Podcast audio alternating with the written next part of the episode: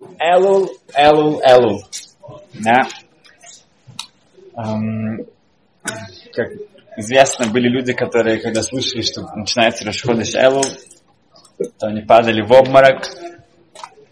Эм, ну, хотя бы можем рассказывать о таких людях уже что-то.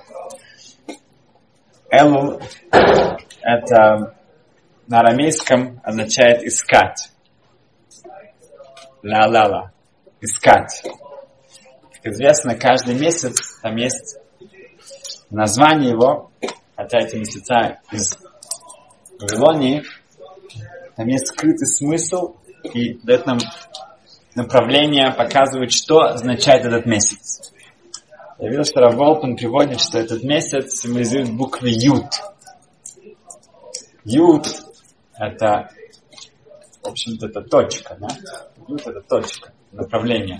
Сказано, что Оламазе, наш этот мир, он символизируется, он был создан Нашемом буквой Хей, а следующий мир – это буква Ют. Это что-то небольшое, это значит, что туда не так легко попасть. Это наша точка направления. В, поэтому видно, если Эл это Ют, мы хотим как-то направить себя в сторону Ламаба, следующего мира, это что-то вечное, тогда нам нужно использовать этот месяц и как-то его не проспать. Также там приводится, что проявление души в этом месяце это дела, это поступки, это действия. Достаточно как-то думать, что да, действительно, как-то надо было бы хорошо, лучше себя вести, и надо как-то какие-то хорошие намерения. Нет, нужно что-то делать. Нужно на практике себя показать, что я действительно настроен эм, изменить себя по-настоящему действиями. Да, не просто планами, а именно действиями. И также там приводится, что какой орган тела символизирует Элул? Правая рука. Правая рука. Так, сегодня большой такой стресс насчет правой руки, потому что меня попросили помочь достать тфилин для человека, который никогда еще не надевал тфилин. И он тем более болеет. И поэтому нужно было заставить за границу. И была возможность это туда передать. В наше время это не так просто. И оказалось, что этот человек, он всегда был левшой, но его переучили, и он пишет правой рукой. Но он такой человек творчества, он делает все левой рукой. Все, все делает левой рукой до сих пор. Но пишет он правой. Что насчет филина? На левую или правую? Кто он? Он правша, левша? А? Что он делает? Правша. О. Левша. А, в общем-то, большинство, почти все считают, что он правша. Он пишет правой рукой, хотя он, в общем-то, да, был левшой, и ему даже много-много всего, ну, как бы, то, что он делает, да, делает левой рукой, пишет правой рукой, поэтому в этом случае желательно, если возможно, одевать на левую и на правую потом, да, но он, под филину, он правша. Мы идем за те рукой, которой он пишет. И хотели там сделать сначала так, потом поменять, в общем, Марух Хашем все в конечном итоге Э, надеюсь, он скоро его оденет. В Элу это правая рука. Да? Надо как-то, как говорят, начать с правой ноги. Да? Тоже Элу, хотя это конец этого года, но на самом деле в конце мы показываем, как следующий год будет выглядеть для нас. В, ну, что сказано, что когда эм, люди приходили в Бейт в храм, то там было что-то очень особенное, да, э, выражение того, как Ашем любит еврейский народ. И это выражалось тем, что те 12 хлебов, лехама, лехамаконим, которые, когда они пеклись, когда их... Э, э, ну, субботу, перед субботой, в пятницу их пекли, чтобы в шаббат положить их на шульхан, на стол. И те хлеба, которые лежали там до этого, их они съедались конем. И так они там оставались до следующего шаббата, и потом они опять же менялись на следующие 12 хлебов. Если праздник, да, был, например, Рашишана или Кипур пятницу, да, тогда их пекли в четверг, да, тогда это было еще ранее. Но каждый раз, когда их снимали со стола, не только они были просто, они не были просто свежими, от них пар шел. Как только они, будто бы сейчас они только вышли, а, да, их вытащили из печки. И там, хотя было множество чудес, да, только вот написано много чудес, которые происходили в храме, но вот это чудо показывало, да, что вот, вот оно символизирует особую любовь Творца к еврейскому народу. Почему? Пришло объяснение, что хотя, да, но это, это поднималось, поднималось, чтобы все видели издалека, как пар идет от хлеба. Это было в шаббат, и можно было это увидеть. Потому что нас учат здесь, что нужно быть очень свежим. Нужно быть, как бы, чтобы настолько эм, свежим, чтобы как бы, от тебя шел пар. О. Не остывать. Не э, вот, вот, вот, вот это Ашем да, в службе Творцу. Не становиться таким черствым, холодным, да, подать в апатию. Мы должны оставаться да, прямо как только прямо сейчас, сейчас только нас вынули из печки, и как говорится в Хавацхайме, да, это известная история, что один раз он пошел в микву, и как миквы в те времена да, функционировали, как их там, не было горячей воды, что делали? Там был, э, стоял такой э, э, чайник, да, там кипятили воду горячую, и эту горячую воду выливали в микву, и так она становилась не такой, а, не такой холодной, ледяной. И Хоцхайм спросил человека, который там ответственный за микву, он уже как он, вылил ли он туда воду? Говорит, да, только что вылил. Хорошо, сам начал доходить в микву, и ой, бабой, это был прямо лед. Коризай. Да. И когда он вышел, он посмотрел, он попробовал, ну, положил свою руку на чайник, он был еле-еле теплый. Еле теплый. И он как бы от этого всегда повторял эту историю. Он говорит, что вот если ты очень горячий, то ты сможешь других людей согреть. Если ты еле-еле такой, ты сам еле-еле вообще как бы тепленький, тогда это не повлияет на твое окружение в Балатане, в Шназалман Злади, он эм, принимал постоянно множество-множество людей.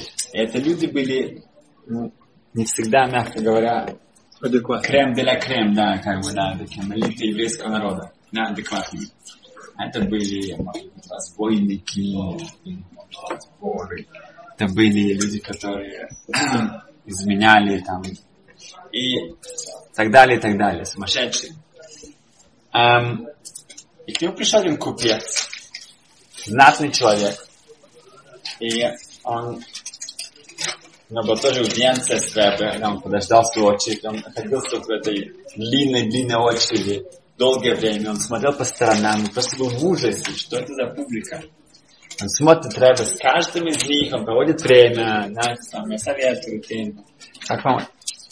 И он пришел, он сказал, что, ну, Рэбе, я, мне бы хотелось, ну, дать, как я, ну, как бы, со всей честью, со всем да, трепетом, как я к нему отношусь, но вам нужно как-то со временем лучше вашим обращаться. Как вы можете проводить такое количество времени, энергии тратить на таких людей. Что это вообще, ну как бы, это же ужас, да, что, как вы э, терпите. Ну, идет от. О. Э, Баратани выслушал, сказал, что спасибо, я вижу, что да, вы заботитесь, а, да, я понимаю нас. Я хотел спросить вас, а чем, чем вы торгуете? Что ваш бизнес? Говорит, я торгую бриллиантами. Окей. Это у вас, может быть, могли мне показать это, показать ваш товар. Ну, как, да, конечно, когда бриллиантами, это всегда с собой, да, это всегда у тебя есть такая эм, ну, такой коробочки, да, и так далее. И там вот все бриллианты, да, которые у тебя есть, потому что ты в каждый момент у тебя будет какая-то сделка, и он ему разворачивает, да, и показывает камешки, да. И говорит, и что это, что это за, сколько они стоят? Ну вот этот а, стоит тысячу, пять тысяч, двенадцать тысяч. Это вот он особенно, там он стоит а, 45 тысяч. Он говорит, и Батанин говорит, что а, они же одинаковые. Они же все выглядят одинаково. Что это значит? Один, это тысяча, а это... Нет, нет. Во-первых, тут есть разный размер. Что разный размер? Только что показали мне, это ты, оба размера один и тот же. И цены отличаются в 10 раз. Не может быть. Нет, видите, что здесь, да, есть, он, он чистый камень, да, а вот здесь есть небольшие какие-то... Да, ну смотрите, тут один тот же цвет, говорит, да, и в конце уже этот купец говорит, что, ну, понимаете, как бы здесь это не просто, нужно действительно разбираться в этих камнях, и тогда я как э, профессионал, как человек, который знаток этого, я знаю, как оценить каждый камень. И это то, что Балатани ждал. И он сказал, что сказано в Торе, «Бони матем ля шамалакейта». Мы мои сыновья, мы, ну, да. Я сказал, мы дети. что каждый человек, да, это особенная душа. Это особенно это что-то очень, да, можно представить, что это значит наш потенциал. И так же, как вы разбираетесь в ваших бриллиантах, то тоже у меня есть какое-то понятие, а, что такое еврейская душа. Поэтому вы занимаетесь вашим делом и дайте мне заниматься моим делом. В... Человек думает, да, мы думаем, что у нас есть три выбора на самом деле. Да? Мы можем как-то идти э, ну, наверх и становиться лучше и лучше. Мы можем просто быть как-то так паровой, таким нейтральным, но как-то остаться на месте, когда будем так, средними, средними. Или, да, осушен, не дай бог, э, идти вниз, да, спускаться и как бы падать. Но на самом деле мы это видели в прошлой главе. Сказано, что Рей, посмотри, перед тобой есть браха или клала, есть благословение или проклятие. Нету трех путей. Да? Есть два. Или наверх, или вниз. Это очень четко нужно понять. Не только что я, ну ладно, я как бы буду окей, я буду не то, что я буду слишком там, каким большим таким садиком, большим, но я так более-менее средний человек, средний, средний. Зады Шарим об этом тоже очень эм, много говорит, что человек думает, что сейчас он будет средним, и мне это достаточно. Когда потом ты увидишь, сколько другие достигли с твоим же потенциалом, это, а, вот это ад. Да? Когда ты видишь, что ой, а вот твой друг, и твой знакомый, твой сосед, да, что они сделали, и у них еще было меньше возможностей, чем у тебя, смотри, что они получили, это Поэтому человек думает, что я такой скромный, но окей, нет, нет, нет, это, это не скромность, может быть, это лень, может быть, другие вещи. У человека нету трех выборов, что я буду, да, таким, останусь где-то в середине. Есть два. В... Сказано в Гемареке Душин, что у отца есть э, несколько э, вещей, которых он должен научить своего сына. Это Баптес 29а в Кедушин. Сказано так, что надо научить его... О, это самое последнее, Сначала нужно ему мила, бритмила. Это обязанность на отце, чтобы была бритмила обрезание у сына. Если он первенец, нужно его выкупить. Да? Также, когда он уже начинает соображать ламду Тура, учить, научить его Торе. Шинантам Ливанеха, да, заповедь учиться с детьми. У Лясе также сделать то, что у него была достойная жена. У Лиламда умно, также научить его какой-то профессии. В Ешойме есть еще мнение, а плясита бы май. Также научить его плавать в воде. Бабиуда говорит, что если ты не учишь его профессии, тогда как будто бы ты, как будто бы ты учишь э, воровать. Это вопрос. Из всего, как бы, ну, много, как бы, плавать это это хорошая вещь. И прямо это вот в Мишне говорится вот так, настолько это важно, да? что есть обязанность отца, чтобы он сделал так, чтобы его сыновья плавали. Эм, Рабляшев, он отметил, что для сито плавать, когда мы говорим о каком-то бревне, да, мы говорим, что бревно плывет да, по реке. Что мы говорим? Бревно, не знаю, лежит на воде, как, мы, как по-русски говорят. Да? Цав, на, на, на иврите говорят, что это находится на воде. Да? Плавать – это что-то, что дает тебе возможность идти против течения. Да? Кошерная рыба, она отличается тем, что у нее есть плавники, есть чешуя. Чешуя это она защищает от плохого. И плавники дают тоже возможность плавать против течения.